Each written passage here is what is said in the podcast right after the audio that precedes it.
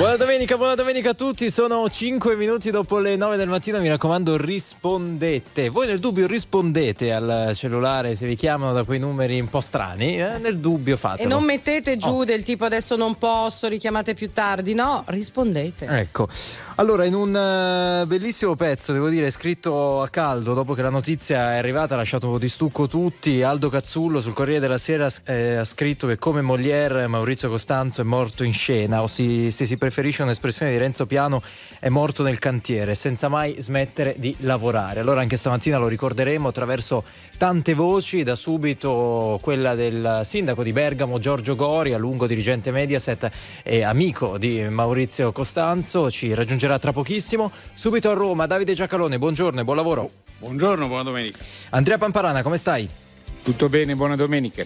Barbara Sala, ben ritrovata. Grazie, ben arrivato Enrico Galletti, grazie anche ad Antonio Sica che vi coordinerà allo 02 25 15 15, messaggi al 378 378 1025. Su Maurizio Costanzo ci sono anche inevitabilmente tanti ricordi legati alla radio e tanti Boni. ricordi legati a RTL 1025, al Radio Costanzo Show e quindi i vostri ricordi, i vostri omaggi davvero al 378 378 1025 e in diretta se preferite al telefono 02 25 15 15.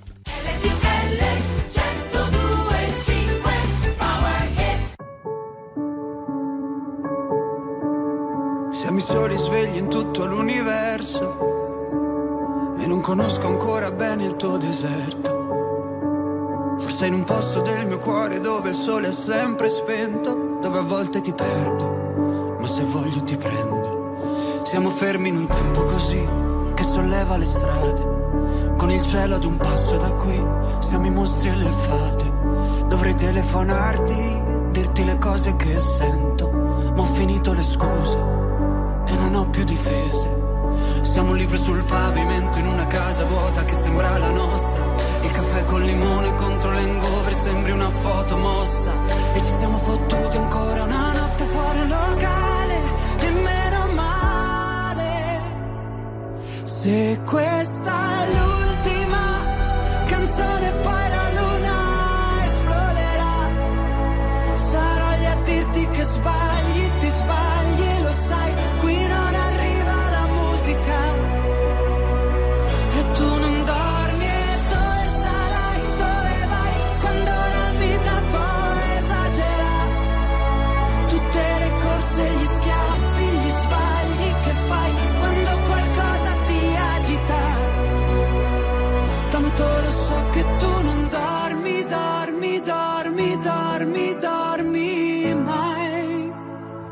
Che giri fanno due vite. Siamo i soli svegli in tutto l'universo. A gridare un po' di rabbia sopra un tetto. Che nessuno si sente così, che nessuno li guarda più i film, i fiori nella tua camera, la mia maglia metallica siamo un libro sul pavimento in una casa vuota che sembra la nostra. Persi tra le persone, quante parole senza mai una risposta. E fottuti ancora una notte fuori al locale. E meno male. Se questa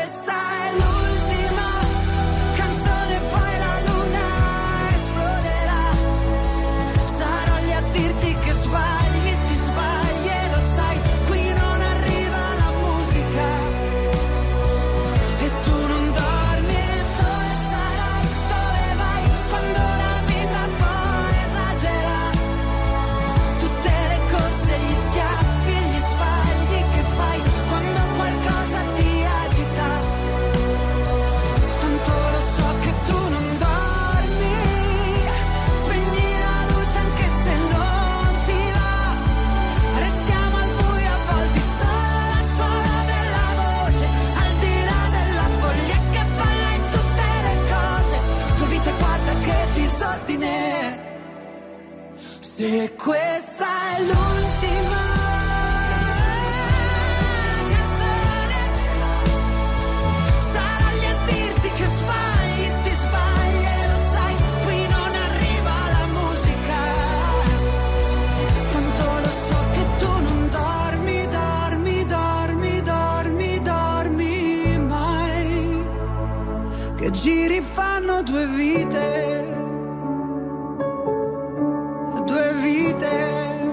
Marco Mengoni, due vite, ultimo festival di Sanremo, gradino più alto del podio per lui. È il power hit con cui apriamo l'indignato speciale di questa domenica 26 febbraio, sono le 9.10. Allora ci colleghiamo con il, come promesso con il sindaco di Bergamo Giorgio Gori, ma va detto insomma per i pochi che non lo sapessero, ai tempi direttore di Canale 5, poi fondatore di Magnolia, insomma una grande carriera e tanti anni legati alla televisione e da qui insomma la voglia di avere anche un suo ricordo di Maurizio Costanzo. Sindaco, buongiorno.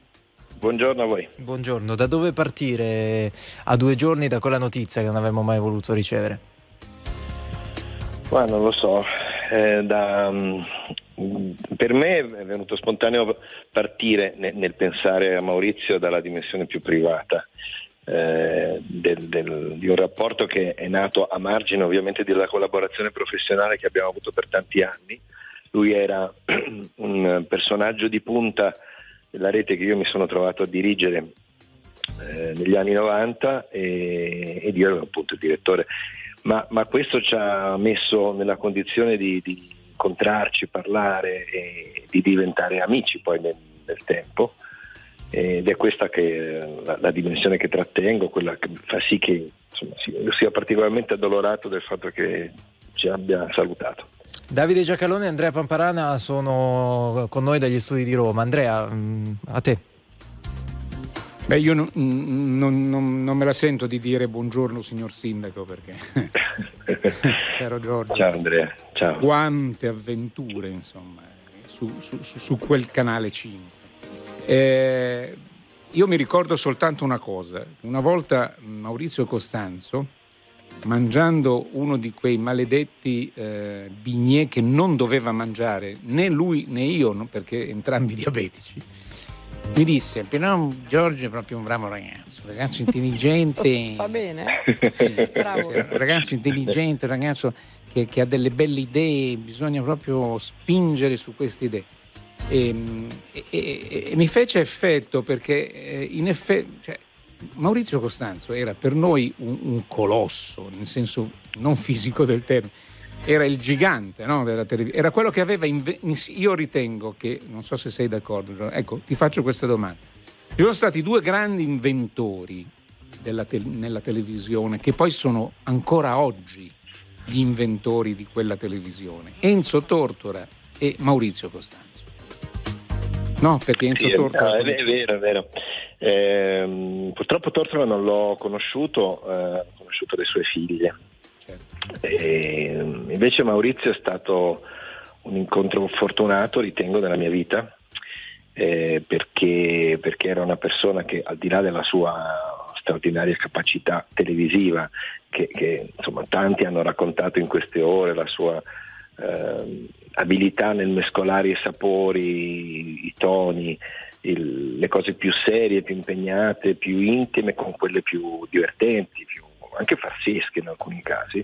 Al di là di questo è stato un testimone straordinario dell'Italia eh, che abbiamo attraversato e, e, e, appunto a me il privilegio di poter dialogare spesso con lui. Ho raccontato, e lo dico anche a voi, insomma, che tutte le settimane quando venivo a Roma un giorno eh, passavo almeno un'ora con lui a bere caffè nel suo studio di via Silvio Pellico eh, e poi qualche volta invece è successo anche nel, nell'ufficio bunker di, del Teatro Parioli pieno di tartarughe. E, mm, che lui regalava, queste, no? Le tartarughe di ceramica.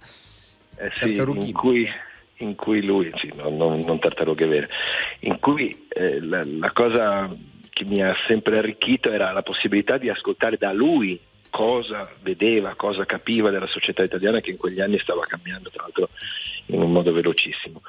E ovviamente il rapporto non era tra pari, al di là dei ruoli, voglio dire. Io sono diventato direttore dei palinsesti di Mediaset che avevo 29 anni, a 31 ero direttore di Canale 5, lui era Maurizio Costanzo. Ecco. Quindi fatalmente si è, si è, generata una relazione un po' padre-figlio eh, ed è stato generoso, affettuoso da parte sua trattarmi appunto come con, con uno spirito paterno. Quindi insomma questo è. Che è quello che molti dicono di questo atteggiamento anche nel dare un consiglio extra televisivo alle persone che aveva davanti. Beh, è stato così. Io eh, a Roma, se lo ricorda bene Andrea perché era di quella squadra, eh, conobbi e mi innamorai insomma, di lei, di, conobbi Cristina in, in, occasione della nascita del TG5. Maurizio è stata, credo, forse una delle primissime persone a cui eh, ho confessato i miei sentimenti e sono stato da lui incoraggiato, tant'è che poi eh, di lì a qualche, a qualche, anno, nel 95, un mese dopo che lui aveva sposato Maria, eh, fu il, il, nostro testimone di nozze eh, a Carpeneto, nell'Alessandrino. Senta, Sindaco, alle gare lei e Maurizio Costanzo, no? ci sono anche quei, quegli anni, quei mesi, 93-94, in cui il vostro comune editore, Silvio Berlusconi, decide di entrare in politica. Eh, sbaglio? Eh, lei, Mentana, Costanzo, no, no, cioè, vi siete trovati a far fronte a una, a una, situazione oggettivamente che andava gestita. Ce la ricorda? Sì, era un momento complicato perché, perché il nostro editore aveva deciso eh, di, di scendere in politica, di fondare un partito e aveva pochi mesi davanti per cercare di vincere le elezioni politiche che erano quelle del 94, passaggio che lui eh, considerava eh, decisivo per, anche per la sopravvivenza del gruppo. E di lì l'aspettativa legittima, eh, ovviamente dal punto di vista di Berlusconi, di avere tutti schierati con lui, se non che eh, Forza Italia aveva una sua collocazione politica, aveva scelto degli, degli alleati e a noi, in questo caso parlo di, di Enrico Mentana, Maurizio Costanzo e il sottoscritto, sembrava molto pericoloso schierare l'ammiraglia e farne uno strumento di propaganda. Per cui cercammo in quei mesi, devo dire con un decisivo supporto da parte di Federico Confavonieri e ecco, Gianni Letta, di tenere eh, almeno Canale 5 con la, con la barra dritta, ovviamente senza dire una sola parola contro Berlusconi, ci mancherebbe, ma neanche eh, rendendoci disponibili a, così, a, suonare le trombe per il partito che lui aveva fondato. E questo generò molta tensione. Perché, perché Berlusconi non capiva questo atteggiamento o se lo capiva non lo apprezzava per nulla. E devo dire che il fatto di avere due colossi come, come Costanzo e Mentana eh, al mio fianco, o se volete avanti a me, è stato un elemento di protezione decisiva della mia posizione, se no probabilmente avrei smesso lì di fare il direttore di Canale 5. Ecco, Sindaco, ultimo passaggio, poi andiamo da Davide a sentire anche se, se lui ha delle domande o, o qualcosa da condividere. Cioè, arriva il momento in cui poi è lei a entrare in politica, no? E forse lì eh, leggevo Costanzo non le consigliò proprio di seguire quella strada o comunque di, di starci un po' attento. Come andò? No, no, no, no, devo dire che quando ho raccontato a Maurizio che, che avevo innanzitutto insomma, un paio d'anni prima avevo lasciato Magnoli e quindi la, la carriera televisiva eh, ma quando poi gli ho raccontato che avrei corso per fare il sindaco a Bergamo sono, sono stato sì, ovviamente scherzando, ha detto ma tu sei matto, ma chi te la fa fare? Ma sotto sotto secondo me il consiglio che ho colto in quell'occasione era invece di, insomma, un segno di apprezzamento. Non, è sempre stato molto generoso nei giudizi di, di, quello, di, quel poco che ho fatto da sindaco a Bergamo ed è stata quella l'occasione di, di, ultimo incontro che abbiamo avuto sul palco del, del Maurizio Costanzo Show eh, a raccontare appunto la vicenda di Bergamo durante la pandemia in una puntata di qualche tempo fa. E, insomma, questo, questo è quello che posso raccontarvi. Davide. No, ma poi che, che, motivo avrebbe avuto di essere, di, di essere, contrario o anche solo di sconsigliare? Perché poi in fondo l'avventura... Beh, lui i sindaci, i sindaci li ha consigliati quasi tutti, devo esatto, dire. Cioè, lui è stato anche... Li ha accompagnati molti. Certo. Tra l'altro sarà, sarà il caso di ricordare che la televisione quando funziona forma l'opinione pubblica e quindi in qualche modo la indirizza anche politicamente più quando non parla di politica che quando parla di politica. Quando parla di politica, cioè, vuoi o non vuoi, diciamo, un minimo di equilibrio, almeno mentale, lo devi, lo devi mantenere. Però, per esempio, negli anni trasf- de- de- dell'emergere di un'Italia che cominciava a scalpitare, conta più drive-in che non il, il, e pesa più drive-in di quanto non pesino i, i, i programmi di approfondimento politico. Del resto, nell'Italia, che a mio avviso comincia a degenerare, contano di più le trasmissioni di qualunquismo becero, cioè non ho alcuna difficoltà a definirlo becero, qui è tutto male, è tutto marcio, tutti i lati. Questa roba qui funziona molto di più quando la pratichi lontano dall'ambiente politico e poi dopo si trascina dietro. Costanzo è stato, è stato, è stato uno che per, per vocazione, per natura, ha navigato questi mari senza mai dover ormeggiare la sua barca da qualche parte. In realtà la sua barca era ormeggiata nella capacità di navigare questi mari. Adesso è evidente che il giorno in cui, o le ore successive, in cui scompare una persona che ha così lungamente calcato le scene, un po' tutti ne parlano, ricordano. Ma io ho l'impressione che poi alla fine ciascuno di noi fa quello che in qualche modo si sente di poter fare. Qualcuno con più tigna, quindi con più determinazione, altri meno, qualcuno con più successo, anche con più fortuna, altri meno. Poi alla fine, ecco, io penso che lui abbia fatto nella vita esattamente quello che voleva fare. Sono molto d'accordo.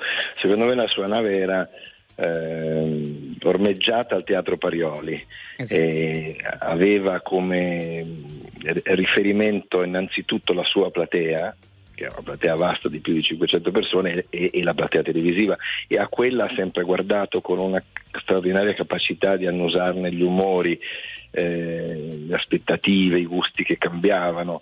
Eh, è stato un grande navigatore, no, non che non avesse le sue idee politiche, però nessuno, nessuno credo possa dire che eh, la televisione fatta da Maurizio Costanzo è stata una televisione di parte. Eh, no, non che questo, come dicevi Davide, non abbia influenzato uh, l'opinione pubblica, certamente l'ha influenzata, ma secondo me in modo complessivamente positivo. Grazie. Ma poi ha inventato, Giorgio, lui ha inventato anche letteralmente dei personaggi, eh? cioè, da, da, da, Vittorio Sgarbi, lo stesso Roberto D'Agostino, cioè personaggi anche importanti oggi. Nel, ho, ho letto nostro... che la stessa Giorgia Meloni ieri ha raccontato, non so quale giornale, che di aver fatto il suo debutto su un palcoscenico al mm. Costanzo ah, Show. Si, può dire, sì. si, può dire, che mi abbia inventato lui. Vero, Ma ha inventato dei modi di dire, dei modi di parlare che adesso magari con i nostri ascoltatori allo 02 25 15 15 ripercorriamo perché poi al di là di questo ricordo meraviglioso c'è quello che un'Italia intera in seconda serata, telecomando in mano, seduto in poltrona, vedeva questi personaggi, questo suo modo di fare e con tutte le altre incursioni nella radio, nel mondo della musica, citavamo prima Se telefonando, ricordo anche una serie televisiva, eh, fu protagonista no? di Orazio C'è insieme Orazio. con il suo Basset Town eh, sì. che all'epoca non aveva ancora il pastore tedesco mm-hmm. che teneva nel suo camerino al Parioli e, e fu un grande successo. Sì, diciamo, non lo metterei sul podio delle cose fatte da no, È però, vero, però, ma è stato però, anche quello, no, proprio è, perché era un uomo c'è anche quello, di grande, anche quello. Di grande intelligenza, di grande ironia. Grazie, grazie al sindaco di Bergamo Giorgio Gori per questi minuti che ci ha dedicato e le auguriamo grazie davvero una buona giornata. Grazie, grazie davvero. Grazie. Allora 02 25 15 15 per eh, i vostri ricordi di Maurizio Costanzo, qualcosa che vi lega, perché in realtà come si diceva poco fa poi sono molti tratti della vita di, di, di ognuno di noi che, che, che, si legano con quella di Costanzo. Eh, 378 378 1025 per i messaggi. Vedi, stanno già arrivando i primi, boni state boni. E poi il sipario, proprio con un'intonazione e una cadenza particolare e quel buonanotte a tutti che venne ripreso, lo dicevamo prima fuori onda onda per gli amici di Plus che ci seguono in, in rete, lo ricordavamo con Andrea e eh, Davide, quando fece la pubblicità di questa camicia con un collo speciale, perché comunque aveva una stazza Costanzo che non era quella standard e quindi lui eh, era il volto di questa camicia, di questa azienda che non esiste più. E che, eh sì, era golosissimo. E co- con il collo cre- credo su misura o comunque di una misura non standard che però andava bene e poteva essere utilizzata utilizzate, quel buona camicia a tutti che ricalcava un po' il buonanotte a tutti che eh, chiudeva poi il, il, Maurizio Costanzo. Ricordiamo di Costanzo delle puntate o dei momenti estremamente... Eh, gravosi, importanti, l'attentato scampato, ma anche delle puntate estremamente divertenti con personaggi eh, creati, nati, che sono eh, stati lanciati da quel palco e che da soli valevano la puntata intera, andava vista per quello. Eh sì, allora i vostri messaggi al 378 378 1025, tra poco come promesso vi mandiamo in onda, mandiamo in onda le vostre chiamate. 02 25 15 15, un moderato, scrivono, scrive qualcuno fra i messaggi che in qualche caso ha creato dei non moderati, ma va anche bene così perché poi ognuno segue il suo percorso. 9.24, andiamo in pubblicità, tra poco torna l'indegnato speciale, state con noi.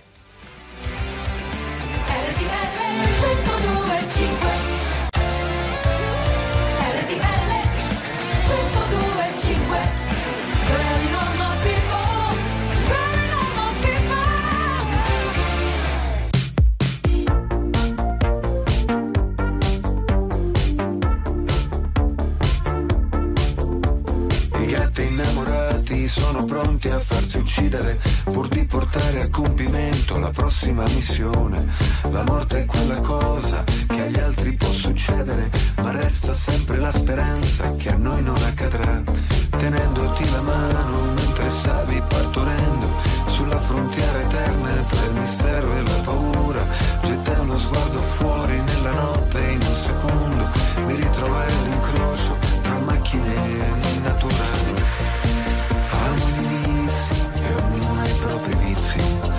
primavera arriverà. Amo gli inizi e ognuno i propri vizi. La primavera, se potessi stringerti tra le mie braccia io lo farei. Ti porterei in moto, prendere un gelato al gusto che vorrai. Guarderei la nebbia aprirsi come il sole e ti respirerei. Le tue mani belle sopra la mia pelle io mi sentirei.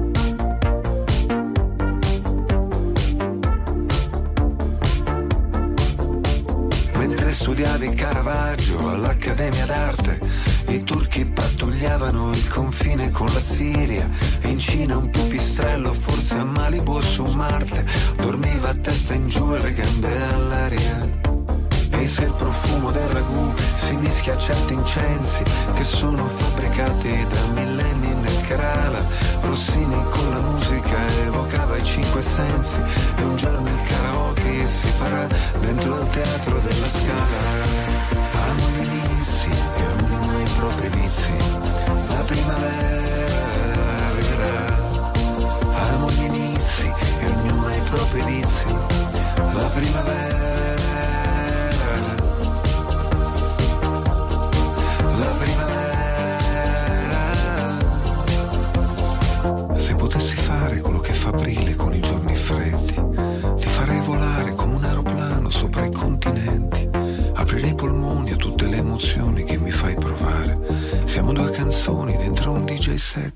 dentro un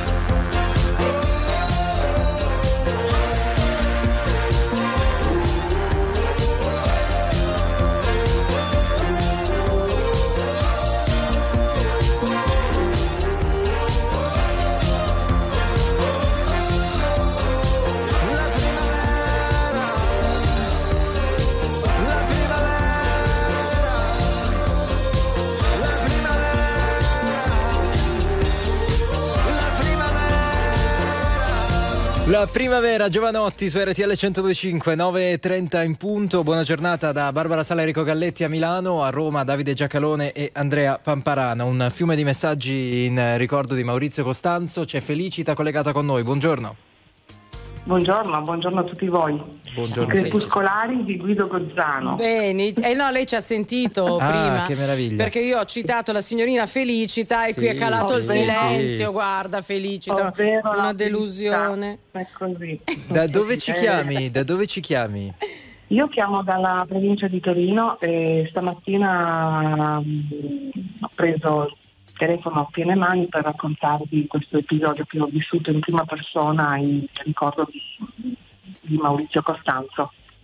E Prego. quindi io mm, sono stata invitata, scrissi una lettera, parliamo, mm, parliamo dall'inizio, scrissi una lettera perché ero eh, vicina, in quel periodo lui aveva eh, portato in Italia una sensitiva inglese. In quel periodo mi stavano avvenendo delle cose in casa, scrissi una lettera in redazione e dopo 8-10 giorni fui chiamata a partecipare ad una serata a Maurizio Costanzo. Come andò? È, giornata, è stata una giornata bellissima perché ho vissuto un giorno intero ai Perioli con, eh, il suo staff, quindi a preparare la trasmissione, perché poi lui insieme ad altre 18-19 persone mi volle sul palco come testimoni di questo, mm, di que- su questa argomentazione, c'era anche questa sensitiva, quindi fu una giornata veramente emozionante. L'autista disse di essere, quando ci vennero a prendere all'aeroporto, disse di essere l'autista della signora Maria Di Filippi, quindi abbiamo vissuto in casa Costanzo un giorno intero e poi io ero e sono molto vicina a questo tipo di argomento. Ed è cominciato tutto con una lettera, no? Ci, cioè, ci ricordavi? No, sì, sì, sì, Eh sì, perché funzionava, non c'erano le mail. Scusa, no, ma è chiaro scusa, che c'era le mail. spiego quali in plume e in berbe. Non c'erano eh, le mail, tu ti armavi, ver- vergavi in corsivo, cosa che non si fa più. Scrivevi, ti proponevi e poi loro eventualmente ti contattavano. Bello, Però io non ho capito, Felicita, di cosa sei andata a parlare esattamente. Allora, il discorso, se parlo molto chiaramente, questa è una sensitiva, poiché io ero vicino a questo argomento e anche mh, lo sono ancora adesso, ho scritto una lettera proprio spassionatamente, guardate, in questo periodo in casa mia stanno avvenendo delle cose ed era vero. Ho scritto con la penna, carta e penna, ho scritto. Dopo pochi giorni mi chiamano e c'era tutta una scaletta in questo programma, tu parli di questa cosa, tu alle- dopo dieci minuti intervieni su quest'altro argomento e quindi anche- c'era anche il mio spazio. Eh, Io credo, anzi credo, sono sicura, questa sensitiva sul più bello ha cambiato la scaletta. Cambiato la scaletta, quindi quando è stata la mia volta non mi fece parlare perché i sensitivi... Ma tu non l'avevi previsto, non avevi avuto qualche Vabbè, segnale, Comunque Felicita? diciamo, Eh, resta sì, la sì, giornata, sì, resta certo. la giornata che è un bel ricordo per te e giustamente l'hai condiviso. Ti abbracciamo Felicita, grazie per Buona essere stata con noi. Grazie, voi. grazie, Buona grazie. giornata. Ciao. C'era Giovanni. anche quella che parlava con gli UFO, eh, me l'hanno Sì, segnalata sì, sì, ieri. dalla regia. Giovanni, buongiorno. Buongiorno a voi, innanzitutto buongiorno a tutti. Un saluto particolare al dottor Giacalone, lo ascolto tutte le mattine e devo dire la verità, lo apprezzo sempre. Davide, Faccio la scusa? voce contro. Eh, perché Al- non ti abbiamo sentito prima, eh, Davide. eh, Allora. Adesso dovremmo sentirti. eh, ehm. Davide? Facciamo, facciamo Ok. parlare il nostro amico adesso. Ok. Prego Giovanni. E faccio la voce contro per una volta. Il eh, dottor Costanzo è un grande uomo e un grandissimo comunicatore. Io però ho smesso di ascoltarlo circa 30 anni fa perché eh, da grande comunicatore aveva anche delle ottime idee eccezionali sempre, però erano le sue idee e chiamava eh, a parlare persone che rispecchiassero le idee che lui voleva diffondere. Ricordo Ma un episodio in sempre, sempre particolare. per- Perché? Non era sempre, sempre così, ci Mm. mancherebbe, mica stiamo parlando di un grande uomo e di un grande comunicatore. Però eh, mi ricordo quando ci fu una grossa discussione a proposito del nucleare e chiamò a confrontarsi due tecnici pro e contro. Lui era contro il nucleare e eh, riusciva, riusciva a fermare sempre il tecnico pro nel momento in cui magari doveva dire la cosa che mh, avrebbe fatto diciamo più, più notizia, insomma che l'avrebbe portato un po' dalla sua parte. E a me questo modo di comunicare non piaceva. Vede, solo- vede- eh, vede, lei, lei fa un'osservazione, un'osservazione interessante che va al di là. Eh, Io, è- io sono per il nucleare, ma soprattutto ero per il nucleare. Quando si Ah, sì. fece il primo referendum, scrissi anche un libro diciamo, per fare la campagna pro-nucleare. Allora, quello che lei ha osservato quella volta che le ha dato fastidio e poi insomma l'ha disaffezionata alla- a quel genere di trasmissione, in realtà è una cosa diversa. Cioè, chi sa far bene quel mestiere lì non si incaponisce a sostenere una tesi perché la ritiene giusta e non si incaponisce nemmeno a contrastarla perché la ritiene sbagliata. L'importante è che faccia spettacolo. Allora, come quel referendum ci ha dimostrato, lei ed io eravamo largamente in minoranza, cioè, questo cioè, ce ne siamo accorti, E, e, e, e quello che fiuta, fiuta, una persona che fa quel mestiere sono i filoni.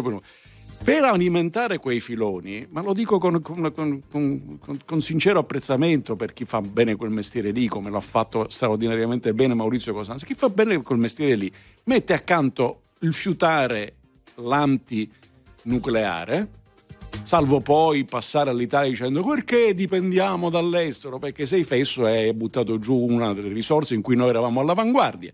Però per farla digerire, sai, ma sai che, che gliene importa a tanta gente di questa? C'è problema, aspetta un attimo, adesso si parte con lo spiritismo. Abbiamo ospite la signora, a casa sua si, ci sono dei fenomeni. Signora, ma lei è sicura che c'erano dei fenomeni? Però poi parla alla sensitiva.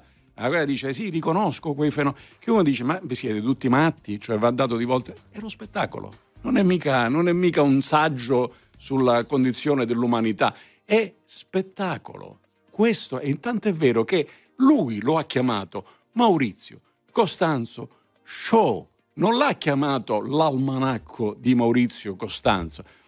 Quello che naturalmente succede quando queste persone così famose scompaiono è che nasce una sorta di saggistica che dura 48 ore. Sì sul, sulla, eh, sono stati tutti scoperti da lui, eh, Pippo Baudo è ancora fra noi, cioè, se dovete ricordare quelli che Pippo Baudo ha scoperto, fatelo adesso che è in vita, che gli fa anche piacere sentirselo ricordare, ecco, insomma, per, quando un, un giorno non ci sarà più sarà uguale.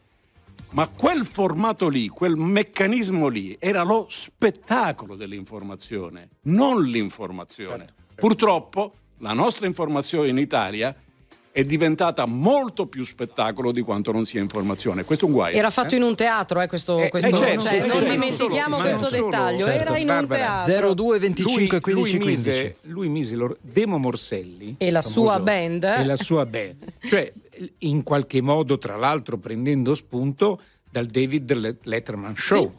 americano, no? Cioè, quando c'era, magari ti invitava la, il grande attore o il, o, o il politico o l'uomo che in quel momento faceva polemica e poi c'era lo stacco musicale tra l'altro e stavano tutti alle regole di Letterman ah, certo, ovviamente eh, certo. perché lo spettacolo era, era quello lui che con- eh. faceva la scaletta e conduceva nessuno tutto. l'ha mai confuso mai. con Dan Radar no, faceva il certo, giornalista certo, è una cosa certo. diversa da noi ho l'impressione che la confusione sia stata alta semmai, semmai veniva invitato Dan Radar eh, certo, beh, e, gli, certo. e gli chiedeva come va con tua moglie cioè, esatto. no? Giovanni Giovanni poi ci salutiamo sì eh no, e questo è tutto, cioè, hanno potere e qualche volta non lo usano in maniera giusta. Questo, questo è tutto. Grazie Giovanni Sarà. per essere stato con noi. Grazie sarà, davvero. sarà, sarà. Qualcuno ci scrive Mario 378 378 1025. Ieri sera mi sono rivisto Costanzo con Sordi, Vitti, Gasman. Ho visto anch'io Eh. quella foto. E poi con Vianello, Corrado, buongiorno. Ma mi sono insomma rivisto i miei quasi 60 anni. Perché poi questo di fatto, questi personaggi hanno tracciato un'intera vita, un'intera generazione eh, ricchissima di cambiamenti. Sono tutti personaggi, questi partiti, a parte quelli magari come la Vitti, Sordi, dal teatro o, o dal cinema, partiti dalla radio, che eh, era prima della televisione l'unico mezzo di, di, di diffusione, di informazione di massa, e poi eh, arrivati, approdati alla televisione con anche spirito pionieristico per quelli come Costanzo che decisero di aderire alle prime televisioni private. Ricordavamo prima eh, la, la, la, la neonata Mediaset, la neonata Canale 5, c'erano delle puntate precedenti, solo che bisognava scommettere su quello e quando Canale 5 era ancora una televisione che si vedeva a Milano poco più, capite che qui il salto nel buio era e non, a grosso. caso, e non a caso quel salto lo fecero assai più velocemente e volentieri persone come Mike Bongiorno o come Maurizio Costanzo, per i quali la televisione, il meccanismo televisione non aveva misteri, il linguaggio televisione non aveva misteri e sapevano benissimo che quel che conta nella televisione è l'intrattenimento, quindi lo spettacolo. Il resto è secondario. Poi fai spettacolo a seconda. C'è quello che salta con il cerchio di fuoco, quell'altro che fa le domande, il terzo che fa l'impegnato, il quarto che fa le battaglie importanti. È spettacolo. Non è Ragazzi, lo noi hanno capito citavamo, benissimo. citavamo prima anche il rapporto con Falcone, no? Andrea lo Certo, si faceva certo, nel fuori certo. onda. C'è stata una bella intervista della sorella di Giovanni Falcone, Certo. Maria Falcone, che ha detto, adesso non ricordo quale giornale, eh, Maurizio Costanzo spezzò l'isolamento anche nei confronti del pubblico. perché era il fratello. momento peggiore della vita professionale e forse anche umana di Giovanni Falcone quando eh, un sindaco disse eh, che qualcuno teneva nel cassetto i segreti della mafia. Però fu anche durante una di quelle trasmissioni che qualcuno si permise in diretta di dire a Falcone tu ti sei venduto alla politica. È vero. Sì, sì. È, vero, è vero. Abbiamo Marco, Marco al telefono. Sì, buongiorno Marco, benvenuto. Buongiorno a tutti, dunque intanto io sono in autostrada e quindi volevo dare il mio contributo per Maurizio Costanzo. Ma dove ti trovi? A che altezza? Dici anche allora questo. io sono sulla 4 Milano in direzione Venezia-Trieste, Ok. quindi fuori Milano Va fondamentalmente. bene, va bene. Il Vai. chilometro? No, scherzo. no, no, comunque sono in sicurezza, lo voglio dire, quindi non ci sono problemi. No, no, immaginiamo. Vai. Allora, volevo intanto dire, come eh, prima nella telefonata, quando ho chiamato, eh, eh, sì, ribadire che Maurizio Constanzo, io sono del 72, mi ha fondamentalmente accompagnato da quando ero piccolo, perché mi ricordo da bontà loro quando eh, questo, questo signore con i baffetti, non all'epoca diciamo ancora in forma, diciamo, fisica, apriva e chiudeva la finestrella. E io eh, avevo forse a quel punto, aiutatemi voi, forse 5-6 anni, eh, non voglio sbagliare. E comunque mh, quello che voglio dire di Maurizio Costanzo che secondo me, e come è stato ricordato prima, ha creato appunto uno show dove riusciva a unire eh, informazione e chiaramente anche spettacolo e, met- e secondo me lasciava sempre tutti di buon umore. E, nel mio caso poi in particolare lo guardavo eh, chiaramente a quella tarda ora e, e mi ricordava molto perché per un periodo ho abitato in America appunto come è stato rimarcato il David Letterman Show. Quindi secondo me persone Senti, così quando se ne vanno... Marco, da spettatore, c'è qualche ospite o qualche serata particolare che ti ricordi? Ma guarda, io potrei parlarne tante. Ad esempio, ieri sera ne parlavo con la mia compagna, non so se vi ricordate, la famosa Cassiani degli anni Ottanta, che, che era un ospite, diciamo così, eh, sui generis, che poi è sparita, che era quella signora eh, di non so di dove, se dell'Emilia, che diciamo così si pavoneggiava del fatto che era casta. Ma, e questo è un esempio, ma questo solo dei illustri sconosciuti. E poi tutte le trasmissioni dove ci sono stati dei, dei, diciamo così, dei- degli ospiti, ospiti di livello, ma fondamentalmente sarebbe- ci sarebbe una lista lunghissima. Però mi ricordo insomma questi aspetti, diciamo così, ludici molto, molto simpaticamente. ecco. Comunque lui sapeva drammatizzare. Senti, ti ricordi Radio Costanzo Show? Assolutamente sì, volevo dire che abitavo a Roma in quel periodo.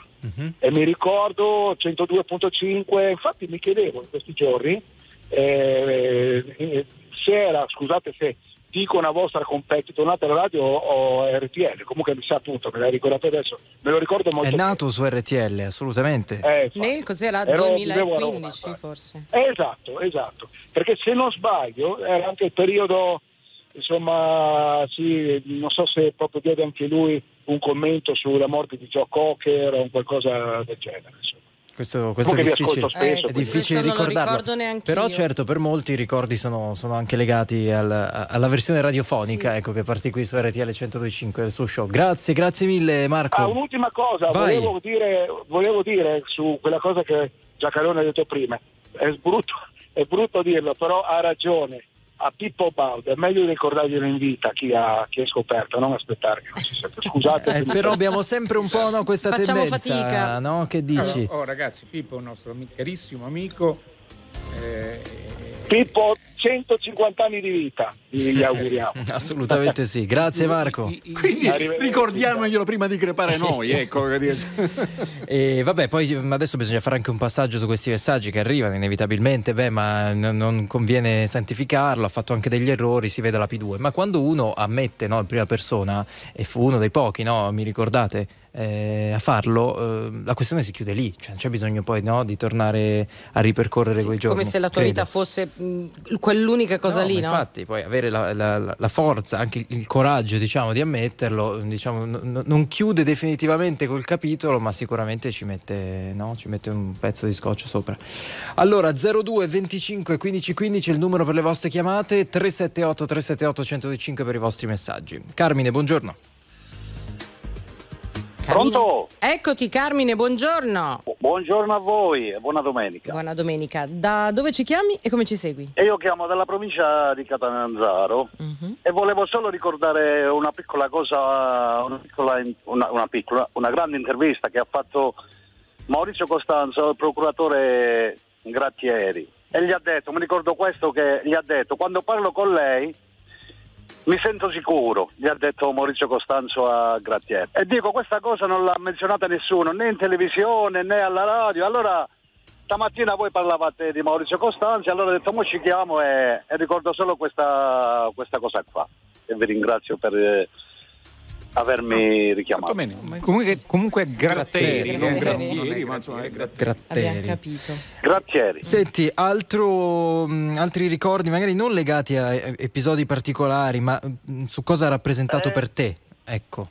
È stato io sono, sono cresciuto con il Maurizio Costanzo, io ritornavo la sera e non andavo a letto se prima non mettevo a canale 5 e guardavo un po' di Maurizio Costanzo show. Sai che anche a me Esatto. ricorda davvero casa, cioè ricorda l'infanzia. Se io penso, penso a Costanzo, vedo il mio vecchio soggiorno con queste vecchie poltrone in velluto terribili che si sudava tantissimo ma andavano di moda in quegli anni e- ed era quella roba lì. Era quello. Grazie, Eh, grazie mille Carmine, grazie. a voi, buona ciao. Domenica. ciao, ciao, ciao, ciao. Daniela, buongiorno, come stai? Daniela? Buongiorno, buongiorno, Buongiorno, da dove ci chiami? buongiorno, chiamo da Roma e sono una vostra affezionata ascoltatrice, nonché mi avete già ospitato altre volte nel, nel vostro programma perché sono piacere. l'insegnante del Policlinico Gemelli. Ah, va bene, va bene. ok. Buongiorno. Buongiorno. Allora, prego. Avevo un, appunto questo racconto da fare perché ho conosciuto tramite un giornalista di RTL, Gabriele Mando, che mi ha presentato al eh, dottor Costanzo perché avevo un'alunna al Policlinico Gemelli che si chiamava purtroppo Martina Ciliberti, che aveva scritto un libro ed il suo sogno era farsi fare l'introduzione dal dottor Costanzo. Per Come cui andò? tramite e andò che tramite Gabriele andammo al suo studio in Prati e il eh, dott- io ero intimorita molto, lui di una semplicità, una gentilezza, eh, appena sentì la storia di, di Martina disse è, è fatta. E quindi immediatamente eh, mi fece poi pervenire questa introduzione, anche un video che la famiglia di Martina custodisce gelosamente e ehm, quindi poi praticamente riuscimmo a pubblicare questo libro che purtroppo è stato poi mh, Martina non l'ha visto questo libro, non, non è riuscita a vederlo, però il suo sogno è stato eh, realizzato e quindi poi facemmo questa presentazione eh, con anche il video del, del dottor Costanzo. Bello. E lui, una cosa che io mi ricordo benissimo, mi disse prima di andare via, dedicandomi anche mh, abbastanza tempo, mi disse è sorprendente come una ragazza così giovane abbia dato a noi adulti una grande lezione di vita. E questo penso che racchiuda un po' tutto quello che era il dottor Costanzo. Grazie Daniela, grazie. Questo Grazie è un bellissimo ricordo perché va oltre noi i Daniela, ricordi che abbiamo eh, visto tutti. Io penso che molte persone ogni tanto dovrebbero prendersi qualche minuto della propria vita e fare un giretto da quelle parti al Policlinico Gemelli, Ah, al, io lo dico al- al- piano, al piano dove ci sono i ragazzi, i bambini, no? quelli con Sì, i foulard in testa. decimo, Ecco, certo, esatto. Al decimo piano. Al decimo anno piano. Ecco, io, Decimo io una Sì. volta ci, ci sono entrato e stavo male, ma veramente Eh. male. Ma non lo dovevo far vedere perché i ragazzi, i ragazzi Certo. le ragazzine, eccetera, erano tutti sorridenti, Certo. scherzosi. Eh, ma eh, posso Eh. dire una cosa, Martina, eh, il suo motto era vivete e sorridete Esatto. e lo diceva dall'ospedale, dal Esatto, letto di ospedale, Dove sapeva che, insomma, dove era- poteva anche non- non aveva un che- raffreddore. Ecco. No, e, poteva, e, e lei io penso che aveva messo in conto che probabilmente Certo. non poteva andare per Come avremmo sperato. Grazie Ciao, Daniela, un Daniela, abbraccio. buona Grazie voi, giornata. grazie. Mandaci il libro in redazione, un Ciao. abbraccio se ti Scusate, qualcuno ci scrive la frase consigli per gli acquisti. Scusate, ma Sì, la usiamo tutti, Un ma l'ha inventata lui. dire, più che così, conti- cioè, un, po', un po' detta a modo suo, che è abbastanza anche difficile da imitare ha messo in crisi gli imitatori. Allora, Michela, buongiorno. Buongiorno, buongiorno a tutti. Ecco, Chi è io che lo imitava volevo- benissimo? Scusate, no, perché ho No, visto prima Pamparana, senti. No, no, fatelo fare da Pamparana che ha Com'è un che avrebbe talento- detto consigli per gli acquisti? Consigli per gli acquisti. Sì, una roba del Ah, genere. no, una roba prima del l'hai genere, fatto meglio. del. Eh, ma perché? Ma quella era una frase un po' come adesso l'amico del Debbio quando dice minuto d'oro, che io trovo meraviglioso, no? O- oppure fatturato, scusa, no, fermo, fermo. Giacalone, stia zitto, eh, parla dopo. Fatturato, è meraviglioso. o Cairo si arrabbia sulle altre reti. Allora, Michela, dici. Ecco, no, buongiorno. Io mh, ricordo quando eh, nella mia adolescenza mi mettevo vicino al televisore a guardare il Maurizio Costanzo Show. Di una genuinità, veridicità delle informazioni, delle emozioni e della capacità di saper coinvolgere eh, la, la gente del- della provincia, ecco, diciamo così, che poi è quella che costituisce eh, eh, il popolo italiano. Ecco, io penso che eh, quel tipo di informazione, quel mm, modus operandi, eh, beh, eh, sia unico quanto raro e quindi un po' contrario a quello che ehm, diceva il signor Giovanni nelle telefonate, nella telefonata diciamo, di, di poc'anzi. Per carità, siamo in uno Stato democratico, si accettano tutte le critiche purché costruttive. Ecco, ehm, l'intelligenza del, del- del signor Costanzo penso sia mh, appunto unica quanto rara. Quindi eh, in questi giorni un po' insomma, tristi per la sua perdita, beh, mh, bisognerebbe elogiarlo, bisognerebbe non solo chi fa giornalismo a livello diciamo mh, eh, professionale, ma anche eh, per chi non lo fa, ecco, seguire le orme del dottor Costanzo credo che sia eh, diciamo, la cosa più giusta in questo, in questo senso. ecco. Grazie Diciamo. Michela, grazie, grazie davvero. Grazie a voi. Ciao, buona giornata. Leonardo, riusciamo a fare l'ultima chiamata perché poi dobbiamo andare. Leonardo, benvenuto. da Bari, buongiorno. Io ho l'età per ricordare il Maurizio Costanzo della radio invece e da lì nasce la- l'idea di montarlo, la, la grande RAI devo dire, io mi piace citarla la RAI, si parla di Canale 5, parlo della RAI. Quindi tu parli Allora, proprio dell'inizio, di bontà loro. Sì, anni 70, Ok. con- no, prima di la montarlo, radio, cioè buon, Prima buon pomeriggio, quando lui faceva una trasmissione per anni di grande successo con Angela Luce e si beccavano, scherzavano tra di loro in maniera molto amena, era molto fa- fatto molto bene. Io studiavo con la radio e finivo alle 4 con questa trasmissione e poi attaccavo per voi giovani, con Cascone, con i Vangeli, tutti questi grandi critici musicali.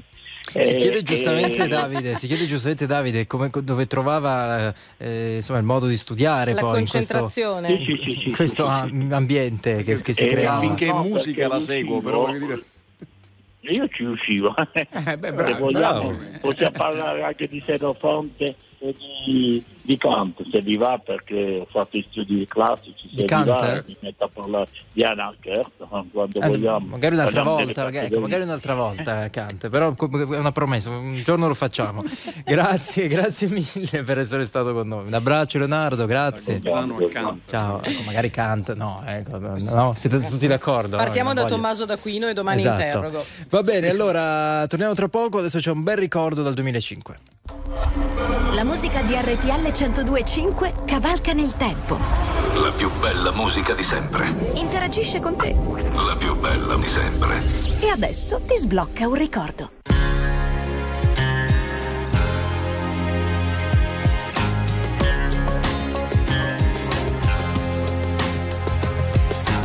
I walk a mile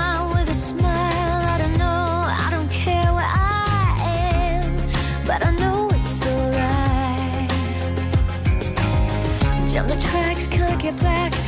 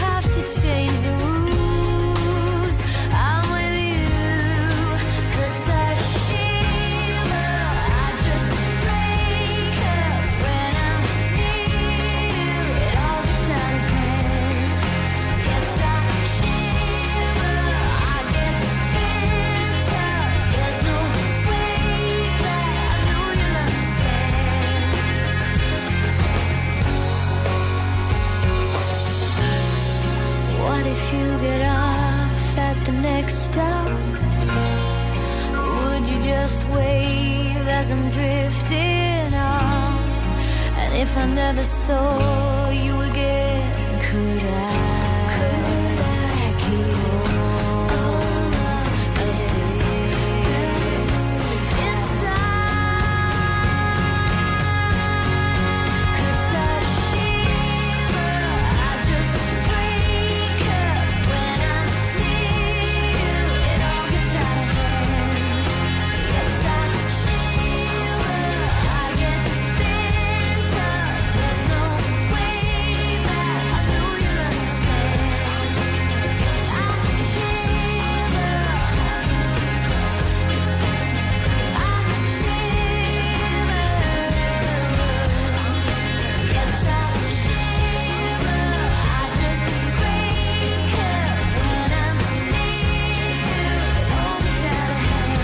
Natalie Imbruglia su RTL 102.5, 9.58, quasi in chiusura della prima ora dell'indignato speciale con Barbara Sala, Enrico Galletti a Milano, Davide Giacalone e Andrea Pamparana a Roma. Allora abbiamo chiuso questa bella pagina per ricordare Maurizio Costanzo, sono ancora molti messaggi che arrivano, 378 378 1025, li vedete scorrere in radiovisione. Allora, tra poco parliamo di lavoro invece, vero? Lavoro ma soprattutto stipendi e orari, quindi abbiamo bisogno di voi 02 25 15 15 senza vergogna, senza remore, vogliamo davvero capire quanto guadagnate e quali sono i vostri orari, perché ci sono dei dati di Feder contribuenti che dicono questo, un italiano su due guadagna meno di 1100 euro al mese, 1100 euro al mese e il 58% dei lavoratori italiani sostiene di non avere orari adeguati. E allora allo 02 25 15 15, ma anche attraverso i messaggi 378 378 1025 le vostre impressioni. Intanto ci sono notizie, ci sono aggiornamenti sulla news che vi abbiamo dato nel GO delle 9, il tragico naufragio a Crotone. Maria Paola Raiola in redazione.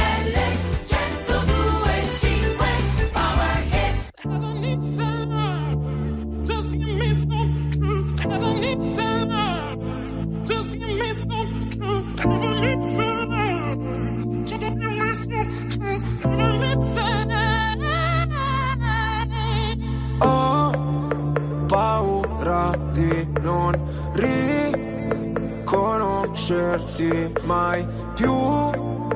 Non credo più alle favole. So che ho un posto, ma non qui. Tra le tue grida in loop corro via su una cabriolet Di noi resteranno soltanto ricordi confusi. Pezzi di vetro, mi spegni le luci se solo tieni gli occhi chiusi. Mi rendi cieco, ti penso con me per rialzarmi. Sto silenzio potrebbe ammazzarmi. Aiutami a sparire come cenere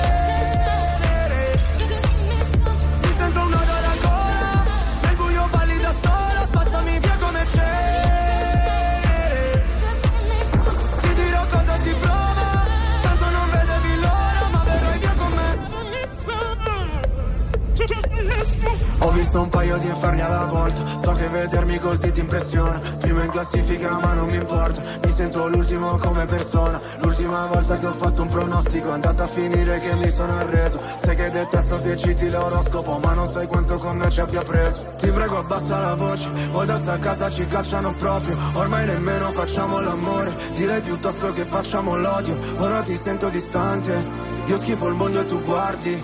Cercavo una verità che È sempre in mano ai bugiardi. Aiutami a sparire come cenere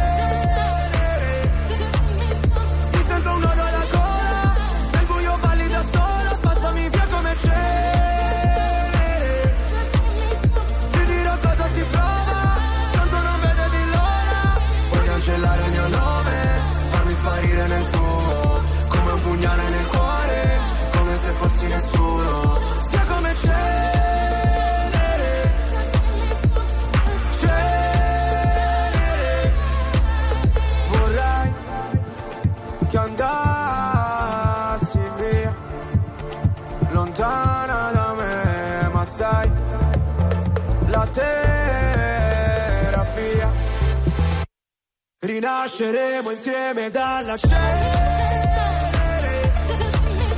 Mi sento un nodo alla gola Nel buio balli da sola Bella che mi sembri venere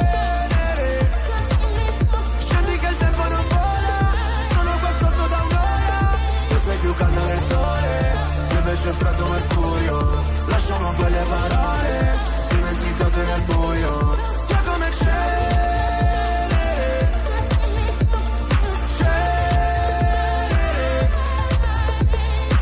Io avrei dovuto credere al biondo in plume imberbe che dopo gli ascolti di Sanremo disse il pezzo Diciamo di la Lazza. verità, diciamo la verità. Io che lo prendo sempre in giro che non capisce niente di musica, questa volta ci aveva preso perché il pezzo di Lazza è suonatissimo ed è la rivelazione di questo festival di Sanremo. Cenere, Power It che apre la seconda ora dell'indignato speciale di questa domenica 26 febbraio. Andrea Pamparana e Davide Giacalone a Roma, Enrico Galletti e Barbara Sala da Milano, Antonio Sica per voi allo 02 25 15 15. Parliamo di lavoro, ci sono dei dati di Feder Contribuenti, un italiano su due guadagna meno di 1100 euro al mese e il 58% dei lavoratori del nostro paese sostiene di non avere orari adeguati, adeguati probabilmente allo stipendio, ma soprattutto adeguati eh, rispetto alla vita che dobbiamo fare nella gestione della casa, dei figli, dei parenti da accudire e di tutte le altre cose, perché no, anche del tempo libero. Allora, cominciamo con eh, Angelo allo 02 25 15 15. Buongiorno. Buongiorno a tutti, sono Angelo, RTL è anche mia, ho 53 anni. Dove ti trovi? vi- io vivo in provincia di Pavia, un paese che si chiama Castelnuovo vicino a Vigevano. Ok, prego. Allora, io lavoro ormai da 35 anni, eh, lavoro in questo momento nella logistica ormai da, da 25 anni in un grosso polo logistico a Novara. Io sono in controtendenza. Secondo me in Italia si lavora poco. Gli stipendi, tutto sommato, non sono male. Io non so, queste persone guadagnano meno di 1100 euro al mese. Dove lavorano o quante ore lavorano a questo punto? Eh, mia esperienza nella logistica, che non è un settore propriamente ricco, ma 1100 euro non li guadagna nessuno, guadagnano tutti di più perché c'è un contratto nazionale di lavoro, si rispetta quel contratto. Eh, va di controtendenza anche rispetto ai social, tutti che dicono che bisogna lavorare tre giorni alla settimana, cinque giorni, fare il smart working, però io penso che lo smart working è un'ottima risorsa per carità, ma per persone che sono privilegiate come tipo di lavoro. Eh certo, no. Eh, è vorrei evidente. vedere fare Chiaro, smart eh, working. il tuo non si può fare in smart working evidentemente. Mm, io non si può fare, il camionista non si può fare, l'elettricista non si può Vabbè, ma fare. questo è, il ovvio, certo. questo è ovvio, questo è ovvio. Sulla prima parte invece del ragionamento eh, di Angelo, Davide, Andrea? Sì. no, ma secondo me ha ragione, nel senso che quei dati che sono Feder eh, Consum- eh, no, contribuenti. contribuenti, Per contribuenti. ma in realtà, vede, sono i, sono i dati del- dell'IRPEF di ogni anno. Io vi, vi- ricordo solo pochissimi numeri, però ogni tanto noi siamo in Italia all'incirca 60 milioni, a presentare la dichiarazione dei redditi sono 41 milioni, arrotondando, e a pagare almeno un centesimo cioè, eh, sono 31 milioni, quindi su 60 milioni a pagare almeno un centesimo è la metà. Di questa metà il 3%, quasi il 49%, dichiara di guadagnare meno di 15.000 euro l'anno, in lordi, quindi siamo praticamente in quella cifra lì, e versa il 2,42% del gettito complessivo. Allora, la, la domanda è, com'è possibile tutto questo? Cioè, questa- questa- questi sono i dati IRPEF, non è che uno ci può... Com'è possibile? Allora, primo, perché tu hai una considerevole quantità di evasione fiscale, se no semplicemente questi dati sarebbero impossibili. Secondo, perché molti redditi bassi, come dice le- giustamente lei, eh, eh, in realtà non sono violazioni dei contratti, ma sono contrattualizzazioni di poche ore, quindi si lavora poco. Terzo, c'è un simpatico messaggio che ho visto prima, adesso Giacarone ci dice che la- sono- i nostri salari sono nella media europea. No, Giacarone non ve lo dice perché sarebbe una cretinata, sono largamente sotto. Il problema è che è largamente sotto la competitività dell'Italia, cioè non è cresciuta la competitività.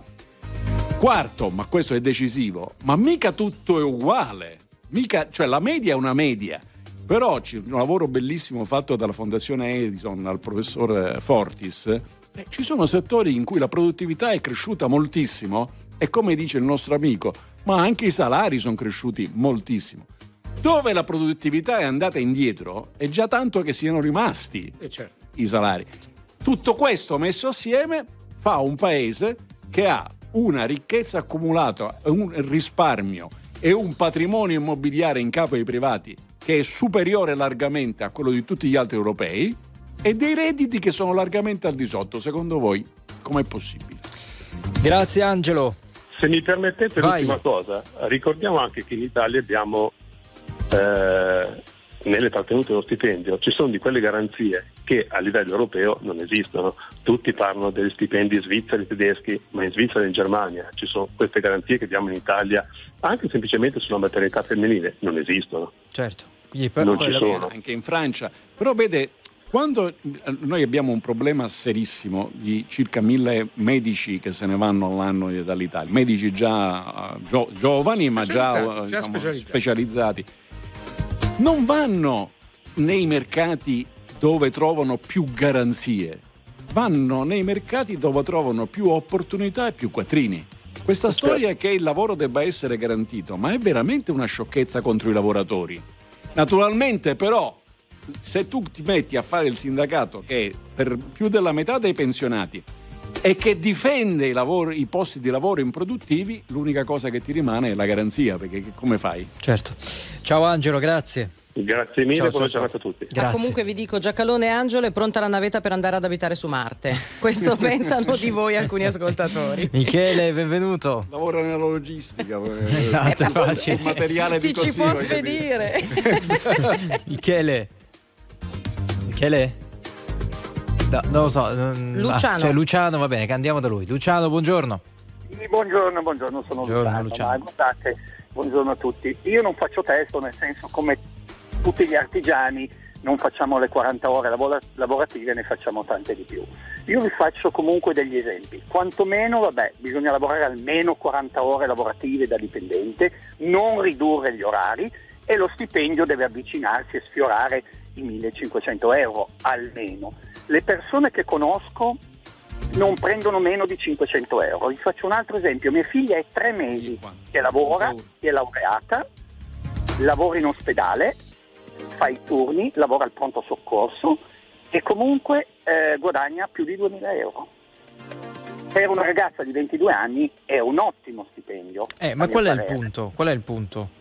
Il punto è che ci sono delle zone, soprattutto al sud, dove le persone, lavorati- lavor- i lavoratori non vengono rispettati, non vengono rispettati. Qua da noi un manovale, un Cosa, muratore... cosa significa? prende- No, esatto, cosa significa non vengono rispettati? diritti, vengono pagati salari. meno? Vengono sottopagati, vengono sottopagati. Quindi economicamente, economicamente. Economicamente, economicamente, perché dichiarano uno stipendio di 1500 euro e gliene danno 900 e la realtà è questa. No, scusi, se dichiarano 1500 e gliene danno 900, quello ci perde fiscalmente, non è possibile. No, non- Eh, lei, lei ha, de- lei ha descritto, no, lei ha No, descritto una realtà che non è vera. È inutile che ci giri Tra l'altro generalizzandola e legandola a un territorio, cioè ehm, è un po' imprudente forse. Cioè... Magari hanno contrattualizzato 900 e gliene danno 1500, ma che ne hanno contrattualizzato 1500 e che hanno 900 è falso. Anche se- No, se sarebbe una contraddizione. indietro. Glieli ridanno indietro, mi creda che succede anche questo. Glieli No. ridanno indietro.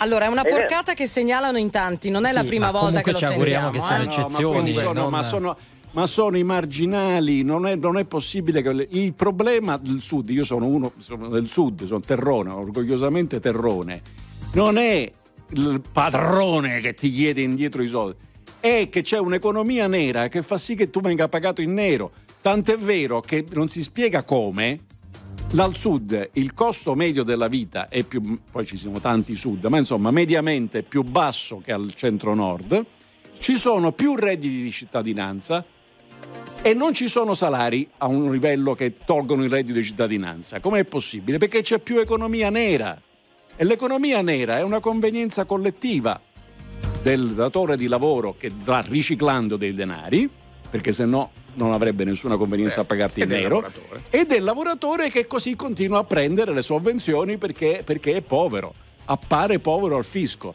Questa roba qui è profondamente corruttiva e non serve a niente prendersela con l'uno o con l'altro. Devi prendere atto che abbiamo un paese con un'evasione fiscale elevatissima e banche dati che non comunicano fra di loro. Questa è la cosa indecente. La, la Guardia, allora, siccome abbiamo citato i dati del Conf Contribuenti, la Guardia di Finanza, che non è proprio un'organizzazione di beneficenza, la Guardia di Finanza ha rilevato un tasso, di, un- di- una quantità di evasione fiscale per 90 miliardi di euro. Facevamo prima della trasmissione con Davide dei calcoli, la cifra diventa ancora molto più alta. Quindi qualche cosa non funziona. Quanto? 900. 900 miliardi di... O io ho detto 90, ho sbagliato. 900, 900 miliardi di euro di evasione fiscale. Parla su 1600 di PIL, Eh, sì. 1700 di PIL. Luciano, grazie. Buona giornata. Ciao. Ciao, ciao. Michele, Sì, buongiorno. RTL Algeria. buongiorno. Da da dove? Barletta. Barletta. Barletta. Vai. Allora, eh, per quanto riguarda, mh, diciamo, oggi l'oggetto era la discussione per quanto riguarda gli, gli stipendi, eh, ci sono parecchi siti eh, di lavoro, eh, sono veramente quelli importanti, dove ti mettono veramente per iscritto quello che dovresti prendere l'intera giornata di lavoro. Parliamo di un eh, impiegato back office, parliamo di una commessa 8-10 ore di lavoro, 500-600 euro. Per poi parlare dei centri per l'impiego che non funzionano. Non funzionano. Cioè, ehm, ti spezzano le gambe magari quando uno si mette alla ricerca del lavoro e poi boh, parliamo di uno che giustamente deve mantenere pure la famiglia. E- Senti, ma, ma ti è capitato? Cioè, ti è capitato di avere a che fare con i centri per l'impiego? Cioè, mm, Certo, assolutamente. Sono stato Cos'è che non va secondo te? Cioè, proviamo a entrare un Niente. attimo. Allora eh, uno magari invia il curriculum direttamente a loro perché c'è un portale eh, che viene anche eh, regolato dalla regione, dopodiché questi curriculum non vengono neanche girati alle aziende. Cioè, è Vabbè, qualcosa di però, assurdo, cioè, do- però non, non non fanno tutti volta. così, non fanno tutti così. Cioè, Eh, è la seconda parlo- volta parlo- che, che eh, lo- ge- Sì, però non è che possiamo descrivere delle realtà perché a una persona è capitato di, di, eh, di No, avere a che fare capitato, con. però purtroppo qui eh, nella mia regione funziona in questa maniera, Però io parlo della mia regione. Sì, sì, no, ma però attenzione, intanto, appunto, articolo 1, i centri dell'impiego sono regionalizzati, che è la prima bischerata, Sì. non si capisce perché devono essere regionalizzati. Esatto. Secondo, noi siamo in questo momento, ma già dall'anno scorso, eh, una, in una specie di record del- dell'Italia occup- de- o- o degli occupati in Italia, che sono pochini, poco sopra il 60% della popolazione attiva, sono pochini rispetto alla media europea dove sono molti di più gli occupati, però è un successo per la media italiana. È un segnale. È un segnale, noi stiamo andando bene gli occupati. Ogni mese si creano posti di lavoro, ogni mese. Molti fra l'altro rimangono anche scoperti. Qual è il problema? È che dai centri dell'impiego arriva la capacità di coprire il 3%, cioè di quelli che cominciano a lavorare o ricominciano a lavorare, cioè hanno un nuovo contratto, 3% viene dai centri del lavoro, cioè un fallimento totale, il 97% viene da un'altra parte. quello che conoscevi, la- la- il sapere che c'è quel bisogno, l'informazione che fa l'impresa e così via andando. O i centri, de- i centri privati dell'impiego che esistono, no? non, rientrano, non rientrano in quell'altra. 3% sono un fallimento. Il totale fallimento dei centri dell'impiego è anche una delle ragioni per cui il reddito di cittadinanza è diventato una pedalata nel vuoto, perché se, c'è un- se non hai la catena che ti collega al centro dell'impiego, che l'offerta chi te la deve fare? Prego. Va bene. No, eh, sono d'accordo con, eh, con il dottor Giacomo. Grazie, Michele. quindi, ma po- po- una- un'ultima cosa. Sì, sì, dire. vai, vai, Ma vai. po- Devo presentarmi ogni volta in- all'ufficio, per l'impiego per ricordare che ho inviato il curriculum per poi loro mandare direttamente in azienda. Cioè io. No, è no, ma infatti, assurdo, eh. no, ma infatti eh, cioè, non dovrebbe funzionare così, ma probabilmente, probabilmente quella è una realtà in cui le cose non funzionano bene, però poi si, si, mh, corre sempre il rischio di, di- di descriverle tutte così. Grazie Michele per essere stato con noi, ti, Grazie ti voi, auguriamo buona domenica, ciao. C'è, c'è Alex collegato, è vero? Buongiorno Alex. Eh, buongiorno, buongiorno. Buongiorno. Di dove sei? Come ci segui? Eh, sono da Reggio Emilia e sto ascoltando voi via, via auto- autoradio. Autoradio, va bene, vai, la tua. Eh, volevo salutare Giacaloni eh, visto che c'è in diretta, eh, ascolto tutti i giorni eh, e volevo dire la mia, io lavoro per la Barilla e il mio stipendio è 1800 euro al mese. Poi se hai voglia di guadagnare qualcosa in più, Eh, non sentiamo bene, problemi. guadagnare? Qualcosa in più. Se, sì, se vuoi guadagnare qualcosina di più, puoi fare sempre straordinarie, puoi anche firmare il contratto per riperibilità e tranquillo arrivi a 2500 euro. Ok, ma come orari sei soddisfatto Ne- proprio nell'ambito della tua vita in generale? Mm, sì, diciamo, unica cosa che un pochino eh, non è che non mi piace, purtroppo la vita è così, io ogni, ogni giorno devo fare 40 minuti per andare a lavorare, giustamente anche tornare. Però la- l'azienda prevede anche il rimborso carburante. Infatti questo non è un problema dell'azienda, insomma, do- dove tu Sì, sì, risiedi sì, sì. Per, eh, per poi e quanto tempo e quanto devi spendere per andare Allora, a lavorare. Siccome, siccome il nostro amico ha detto per chi lavora la barilla. Eh, meno male che tra l'altro è soddisfatto. Non è no- un mistero, non è un mistero. Ecco, per esempio, questo è uno di quei pezzi dell'Italia produttiva. Tra l'altro, noi esportiamo prodotti alimentari che è una bellezza. Eh, per- fare quei prodotti importiamo materia prima, se no non li facciamo perché semplicemente non, Certo, non c'è abbastanza materia prima in Italia, quindi questo perché ci lo si ricordi. È uno di quei settori di cui parlavo, parlavo parlava lo studio della Fondazione Edison, eh, il professor Fortis, cioè ci sono pezzi d'Italia che non è che sono stati al passo con la crescita produttività. Da noi teoricamente dal 95 a oggi sarebbe cresciuta sì e no del 4%, in Francia del 35%, in Germania del 40%. Ma noi ci sono settori che avevano fatto il 40 e fanno un baffo, cioè nel senso che sono di molto più oltre. Naturalmente andando oltre hai anche un sistema del non è il salario, perché ragazzi se voi parlate solo del soldo non capite il mondo del lavoro. Cosa ci ha detto il nostro amico? Quello sono, prendo per l'orario di lavoro. Poi puoi firmare un contratto con la disponibilità, significa se abbiamo bisogno ti chiamiamo e tu sei tenuto a venire, ti danno di più. Poi puoi scegliere di lavorare di più, fare gli straordinari. C'è l'elasticità del contratto, perché la può- se la può permettere un'azienda di quel tipo? Perché è molto produttiva e perché le cose vanno bene e perché se si lavora di più si guadagna anche di più, anche l'azienda. Non è la stessa cosa se uno dice devi avere minimo deve essere come il nostro amico prima 1500 euro e dipende perché se il Certo. valore aggiunto di quel lavoratore è 800 euro chi ci rimette agli altri 900 Chiaro. Grazie Alex, un abbraccio. Niente, Ciao. voi, grazie. ciao, ciao, ciao, ciao, ciao. Continua a lavorare perché sei molto importante. Il tuo lavoro è molto, molto importante perché siamo in Italia, insomma. Eh, Claudio, buongiorno. Eh, buongiorno, buongiorno, buona domenica a tutti voi e innanzitutto RTL anche mia. Io chiamo da Iesi, ho quasi 57 anni e da 42 anni, ahimè, sono un operaio. Eh, mi occupo praticamente di eh, logistica, eh, lavoro in una grande azienda che eh, produce mezzi diciamo, per lavorazione a terra e ehm, più o meno diciamo come, come stipendio base prendo tra i 1500 e 1600 euro al mese per carità mm, non è un brutto stipendio ci mancherebbe altro Eh, però ecco, purtroppo siamo comunque costretti spesso e volentieri a fare dello straordinario per poter comunque avere qualche soldo in più in tasca. Io sono convinto che eh, il problema, e vado un attimino eh, a ritroso con gli anni, e sicuramente sia il dottor Giacalone che il dottor Pamparana saranno al corrente di tutto questo, quando ci fu ancora la... ehm, praticamente c'era la scala mobile e fu tolta, se non ricordo male, dal governo Craxi. Eravamo nell'85-86. Questa scala mobile praticamente eh, permetteva a noi operai metalmeccanici, se non ricordo male, di poter avere ogni tre mesi uno scatto che era pari al 2-3% che andava in paga base. ok? Dal momento in cui è stata tolta questa, a mio avviso ehm, il potere d'acquisto è venuto un attimino a mancare. Ma io adesso faccio un passo in avanti, ok?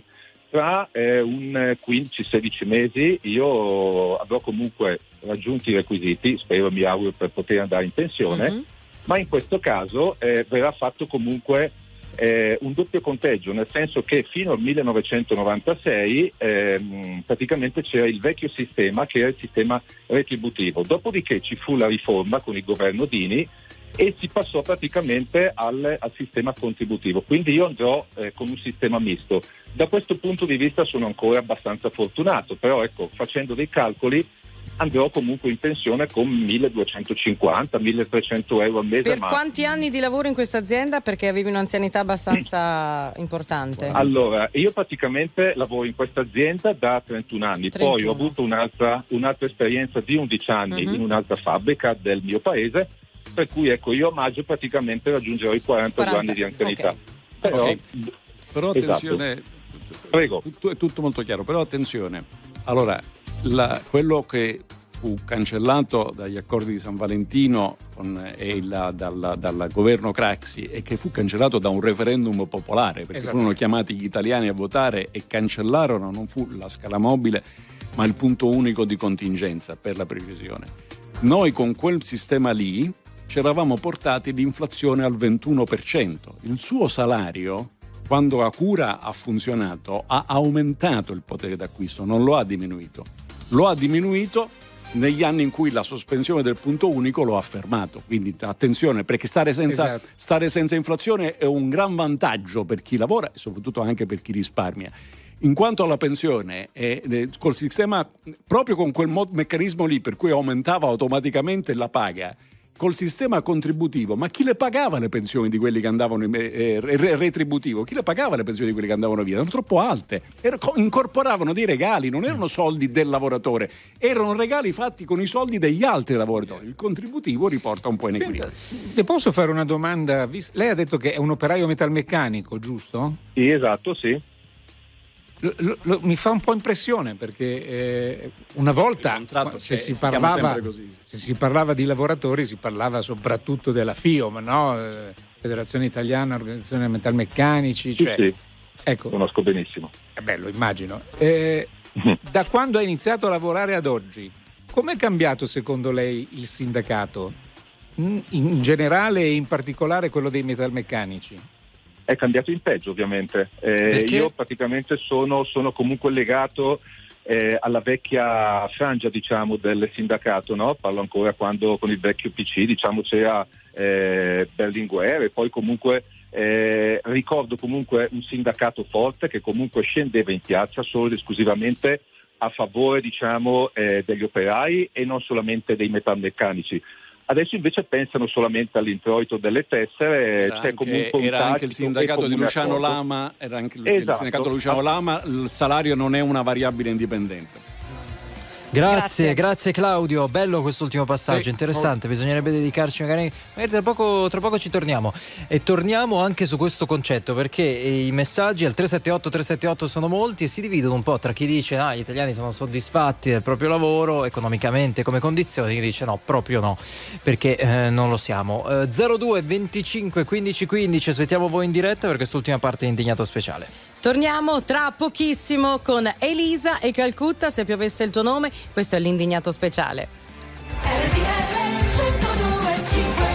Se vi avesse il tuo nome Elisa e Calcutta su RTL 1025 10 e 37 minuti l'ultimo spazio dell'indignato speciale di oggi andiamo al telefono continuando a parlare di lavoro allo 02 25 15 15 ci aspetta Carmela buongiorno Buongiorno, Buongiorno Eh, Carmela. chiamo da Caserta. Eh, volevo solo dire che mh, io lavoro in un lavoro estivo, cioè un eh, campeggio, Ok. e faccio i le miei due o tre mesi, però vorrei magari trovare un lavoro per tutto l'anno. Nell'ambito di Caserta, nei supermercati, il lavoro che svolgo io come cassiera, e non ti offrono più di 600 euro. Io prendo 1.300-1.400 al mese per il lavoro estivo ed è una buona busta paga. Per lavoro Ma- estivo si intende tre mesi, quattro mesi? Sì, sì. Eh, sono quanti? 30 anni che faccio questo lavoro. Facciamo Ma, da eh, giugno a settembre? Sì, sì. Ok. Però cercando qui intorno un altro lavoro che magari eh, potevo lavorare tutto l'anno, ma comunque ti devi accontentare con delle buste paghe che devi sottoscrivere per 600 euro e però lavorare tutto- tutta la settimana avendo solo mezza giornata libera. Che ore? Allora, sulle cifre, sulle fanno- cifre Eh. dei supermercati, eh, Carmela, devo dirti che sono arrivati tantissimi messaggi, 700-800 euro al mese per gli addetti ai reparti ma- o anche ai commessi. Ma quante ore di lavoro per 600 euro? Alla settimana, al giorno? 600 euro eh, al giorno devi fare dalle sette e mezza fino all'una e mezza e poi ti chiedono dalle tre e mezza fino alle otto e mezza di sera. Cioè 5 giorni? 5 giorni alla settimana? Eh, cin- cinque giorni anche la domenica mezza giornata. Beh, sembra Sì, assolutamente ma que- fuori. No, ma Eh, sarebbe, sarebbe fuori dal contratto. Sì, ho capito, però siccome sarebbe fuori dal contratto nazionale, Eh. cioè sarebbe in violazione Però del i contratto ragazzi, i ragazzi che magari vogliono non vogliono andare nei campi, che magari è più Non ti sentiamo più, non ti sentiamo più, ti sentiamo a scatti. Ci stavi facendo Cioè, un discorso cioè, sui ragazzi. Esatto, la domanda è: contrattualizzano meno ore o proprio contrattualizzano? sì, contrattualizzano ah, ecco, ah, appunto, contrattualizzano meno ore. E questo è un capiti. reato. Quando tu in, Questo è un- in è un reato. verità lavori molto di più. Sa, Eh, certo. sa, signora, Certo, cosa però è sta- un'infamia, cioè è un Esatto. reato, non è Sapete che che, magari- cosa emerge da queste Sì, ma testimonianze che ci sono, eccetera? Eh, lo so, che, però che- non che- che in. Italia Un attimo, un come- attimo, un attimo, sentiamo Andrea. Che in Italia mancano i controlli.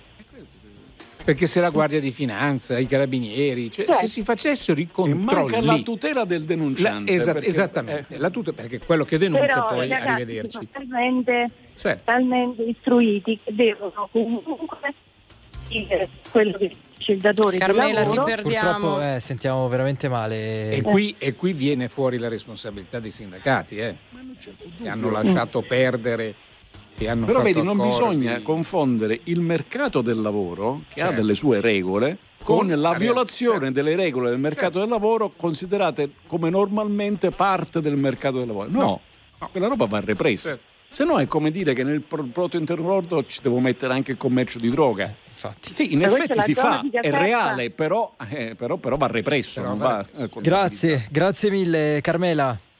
Eh, buona giornata, grazie. Eh, Grazie, grazie. Eh, Federico, buongiorno. Buongiorno, RTL anche mia. Io sono un appassionato del signor Giacalone. Quindi Da dove, da dove, da dove arriva passioni, questa passione? Da dove, da dove arriva Eh, in Italia? Dalla Calabria. Dalla Calabria, ok. Eh, Eh, non siamo a allora. Sanremo, quindi si eviteranno scene bocca accesa. Ecco. Eh, allora, eh, volevo dire, qui la realtà è più o meno come quella della signora di Caserta. Cioè, io personalmente io diciamo che lavoro otto ore al giorno, quindi di conseguenza dovrei prendere uno stipendio ade- adeguato. Cioè vedo in busta paghi intorno alle 1600 euro, però poi alla fine ne prendi 1100, 1200. Cioè qui giocano anche con le ore sulle buste paghe. Anziché mettere giusto le ore, mettono che tu lavori 100 ore, 105, È una cosa incredibile. 110. Ma ti è capitato? Cioè è capitato a te? Eh, lo sta dicendo. Eh, eh, è così, non prendi tredicesima, ma non prendi Sì, no, ma quello che voglio capire è attualmente, cioè la tua attuale mh, situazione Eh, lavorativa, così, eh, posizione eh, sì, lavorativa eh, è fondata così, su questo? così. O ti è Eh, capitato? È fondato, è fondato su questo, anche se c'hai un curriculum alle stelle. Ma vede, eh, la- purtroppo- vede l'equivoco, l'equivoco enorme, eh, che prima, siccome ho detto che sono orgogliosamente terrone, eh, hanno subito scritto, ma come, ha detto che è orgogliosamente terrone e poi descrive la, la situazione del sud come evasione fiscale. Esattamente. No, Esattamente, perché, quel- perché per quella roba lì avvelena l'economia del sud, ma non c'è alcun dubbio. Ora, è evidente che se lei ha contrattualizzato meno ore, ma ne deve fare di più, e per quelle ore in più non riceve niente, siamo di fronte a un reato di sfruttamento della persona e violazione del contratto. Ma c'è anche l'altra possibilità, che noi abbiamo, contra- non sto dicendo che è la sua, che abbiamo contrattualizzato meno ore, nel senso che le altre te le pago brevi mano, cioè ti do i soldi direttamente in, In nero. Il, che, il che significa che quella attività commerciale lavora creando fondi neri, cioè in evasione fiscale.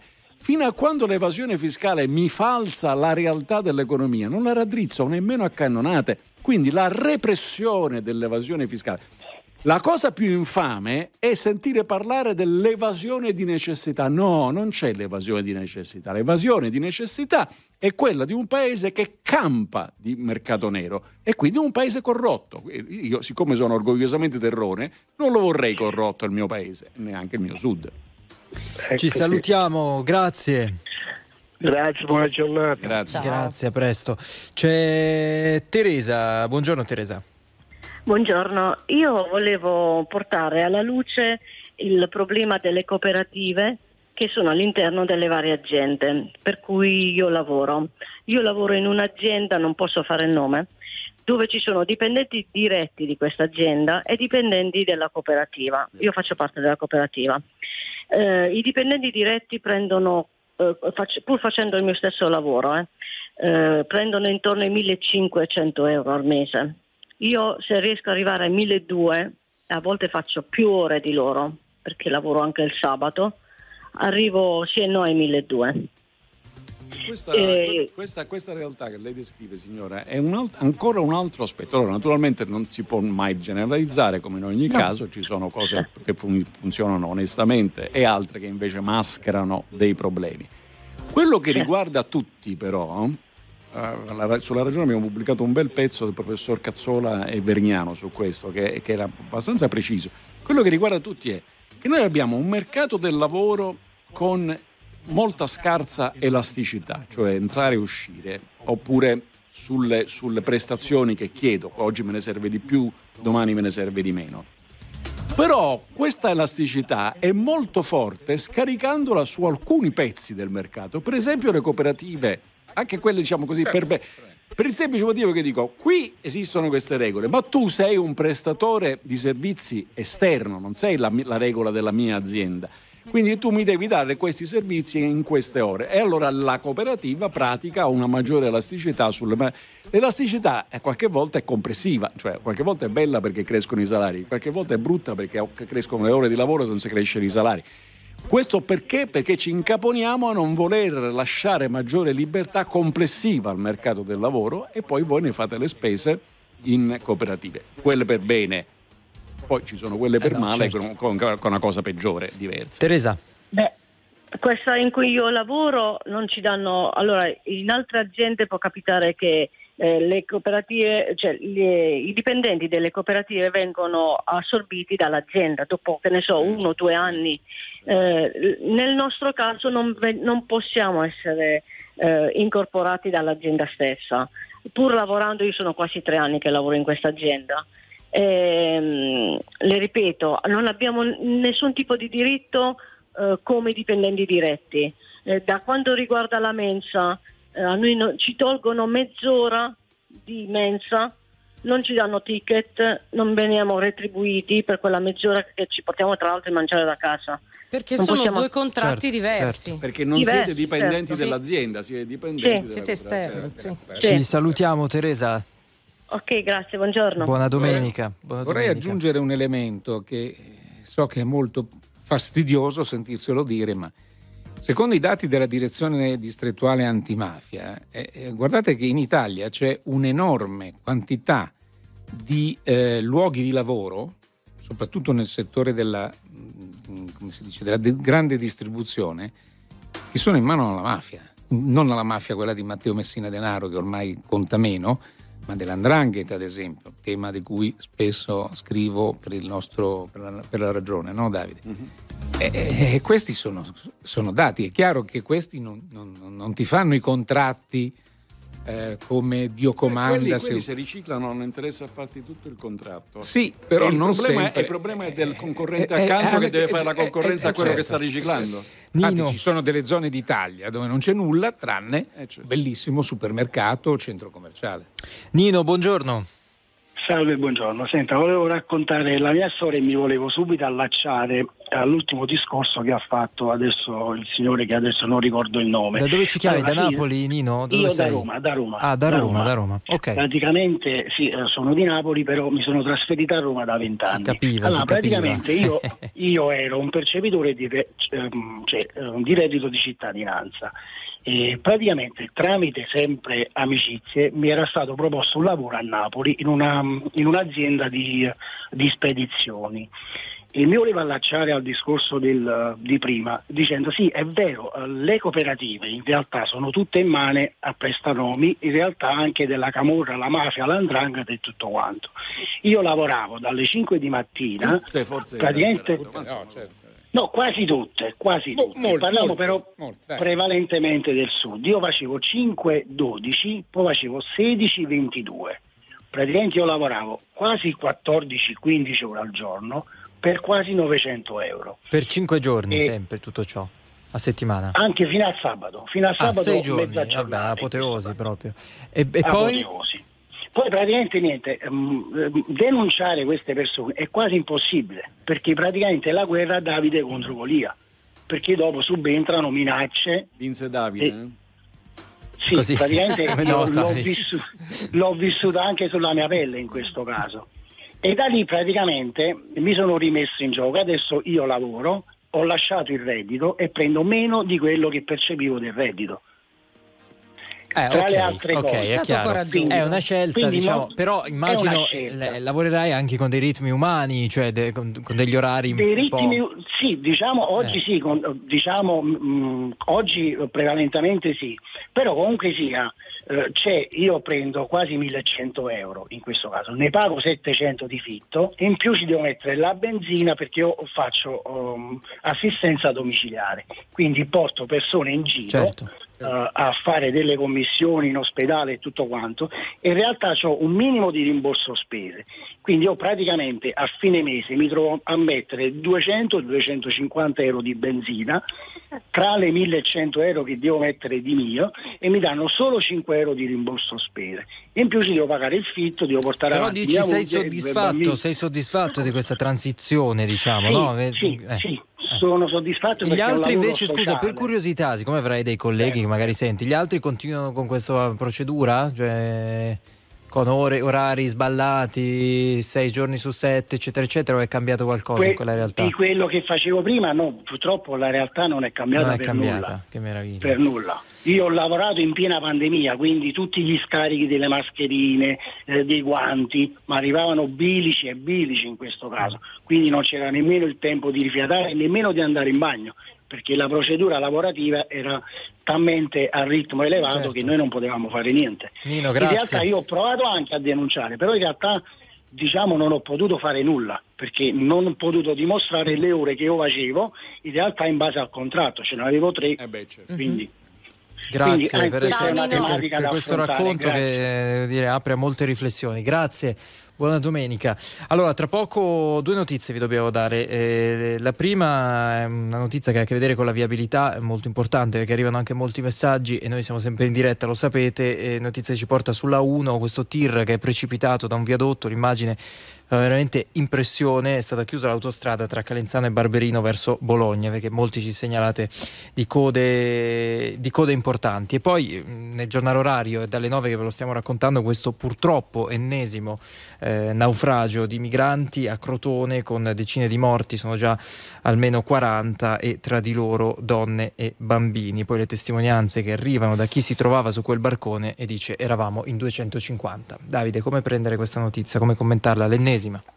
L'ennesima è una, una cosa che non si ferma, dovremmo imparare tutti a fare i conti con quel problema lì senza tirarcelo sulla schiena. Dall'inizio dell'anno gli sbarchi sono aumentati quasi del triplo rispetto all'anno scorso e più del triplo rispetto a due anni fa. È colpa del governo? No, non era colpa del governo quest'anno, non è l'anno, pri- l'anno prima. l'anno- E, e- e la- tre, tre quarti di quelli che arrivano o barconi come questo, che purtroppo non è arrivato, perché non- che possiamo dire oltre che purtroppo non è arrivato, eh, eh, si, è- si è- si è rotto prima, oppure la guardia costiera.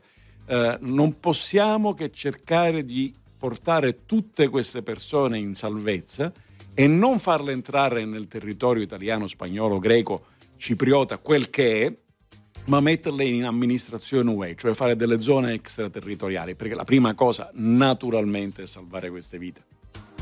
E purtroppo l'Europa questa, su questa strada ci seguirebbe. Il problema è che ci si incaponisce da anni a voler fare la redistribuzione. La redistribuzione è una strada che non funzionerà mai, mai, per il semplice motivo che prendi tutto come una malattia. Cioè, cioè, facciamocene un po', un po' per uno. Non è questo, devi, devi interpretarla in maniera diversa. Tenete presente che in tutta Europa manca manodopera. Ma e quindi questo sarebbe una risorsa importante. C'è anche da dire quando poi queste persone arrivano nel nostro territorio dove vengono messe e come vengono seguite. Il problema fondamentale probabilmente dopo lo sbarco è quello, o sbaglio? Ah, certo. c'è alcun dubbio. vengono completamente E, abbandonati. e la difficoltà è enorme a fare un mestiere più importante, cioè distinguere tra chi è profugo, chi non lo è, chi ha diritto di assistenza e chi non ha diritto, ma questo non significa che lo, lo- lo molli in mezzo al mare, ovviamente. Allora, 10 e 53 minuti, tra poco ci salutiamo, adesso vi regaliamo un eh, pezzone 1980 e tra poco vi diciamo anche qual è. Signore e signori, tra poco No Problem, viva l'Italia!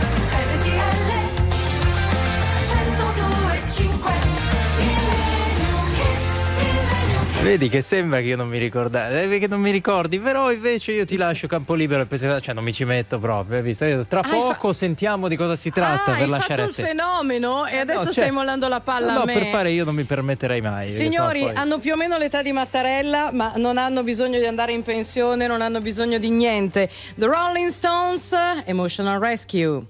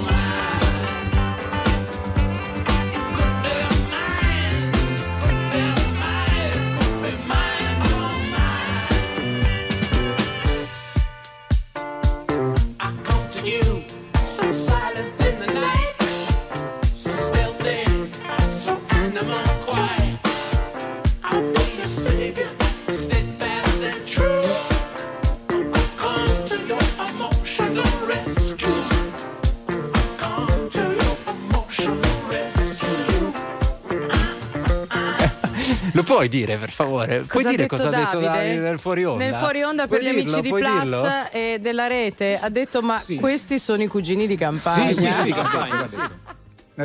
Ma in che senso, scusa? Perché cioè, sono un po' c'era più mosci. iniziale. eh. Ah, ok, ok. Cioè rispetto ai Rolling C'era Stones. anche il eh. falsetto iniziale. Eh, perché No, no, sono i cugini di campagna. Niente male. Allora, ci sono dei messaggi da segnalare prima di chiudere 378 378 1025. Allora, ci segnalano lavoro per una cooperativa in un supermercato dalle 21 alle 4 del mattino, riempio scaffali 5 euro all'ora. Non è possibile. E poi funziona così in Italia: cooperative sottopagate in busta paga, il poco resto a nero, poi il nero e zitti per paura. Queste le problematiche dei lavoratori. Allora, poi non è che ci siamo dimenticati delle primarie del Partito Democratico, vedremo come andrà domani, vi raccontiamo tutto, però insomma, essendo oggi la giornata di voto, non ci abbiamo messo il dito. Grazie a Andrea Pamparana, buona settimana. Buona settimana a voi, alla prossima. Davide Giacalone, a domani mattina. A domani, buona domenica. Barbara Sala. Grazie a Enrico Galetti, grazie a Andy Ceccarelli, grazie a Pio Ingegno e a Gigi Resta per la regia e la radiovisione. Grazie a tutti, buona giornata. Se volete rivedere tutto, RTL 125 Play. Ciao!